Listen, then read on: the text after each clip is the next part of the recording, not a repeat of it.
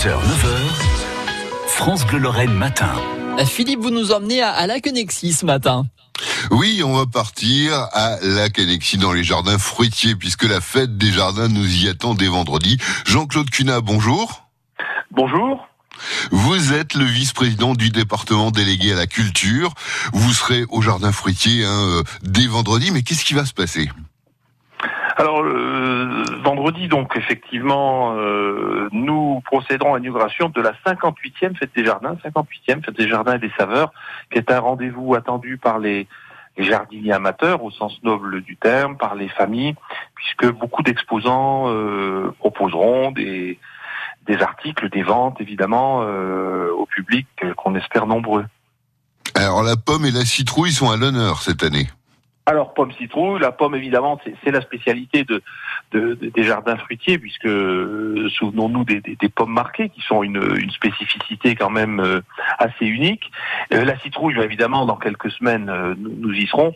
Donc, les choses tourneront évidemment autour de ces plantes, mais pas seulement, puisque on aura aussi des compagnies, des animations, qui fait que c'est un spectacle, c'est une manifestation qui peut être facile d'accès aussi bien pour les amateurs, les jardiniers, les passionnés de nature, mais aussi de manière plus générale les familles, puisque nous aurons plusieurs compagnies qui proposeront des séances d'improvisation pour les enfants à partir de 3 ans, des vélos à énergie humaine, parce qu'on est aussi sous le signe de l'écologie, on parle beaucoup d'écologie aujourd'hui, le rendez-vous des jardins fruitiers, il se placera évidemment, comment ne pas faire autrement dans un site comme celui-ci, parler d'écologie, un manège théâtre écolo pour les enfants de 2 à 13 ans, un certain nombre d'animations en marge, évidemment, d'expositions et de ventes de plantes vivaces, de fruits, d'arbustes.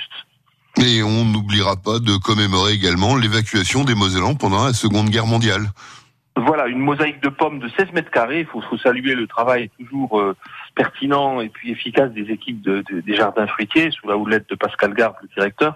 Une mosaïque de pommes de 16 mètres carrés qui commémorera évidemment l'accueil des quelques 400 000 Mosellans qui avaient été évacués vers les départements, vers pas moins de 48 départements, donc pour la Moselle, la Vienne, la Charente-Maritime principalement.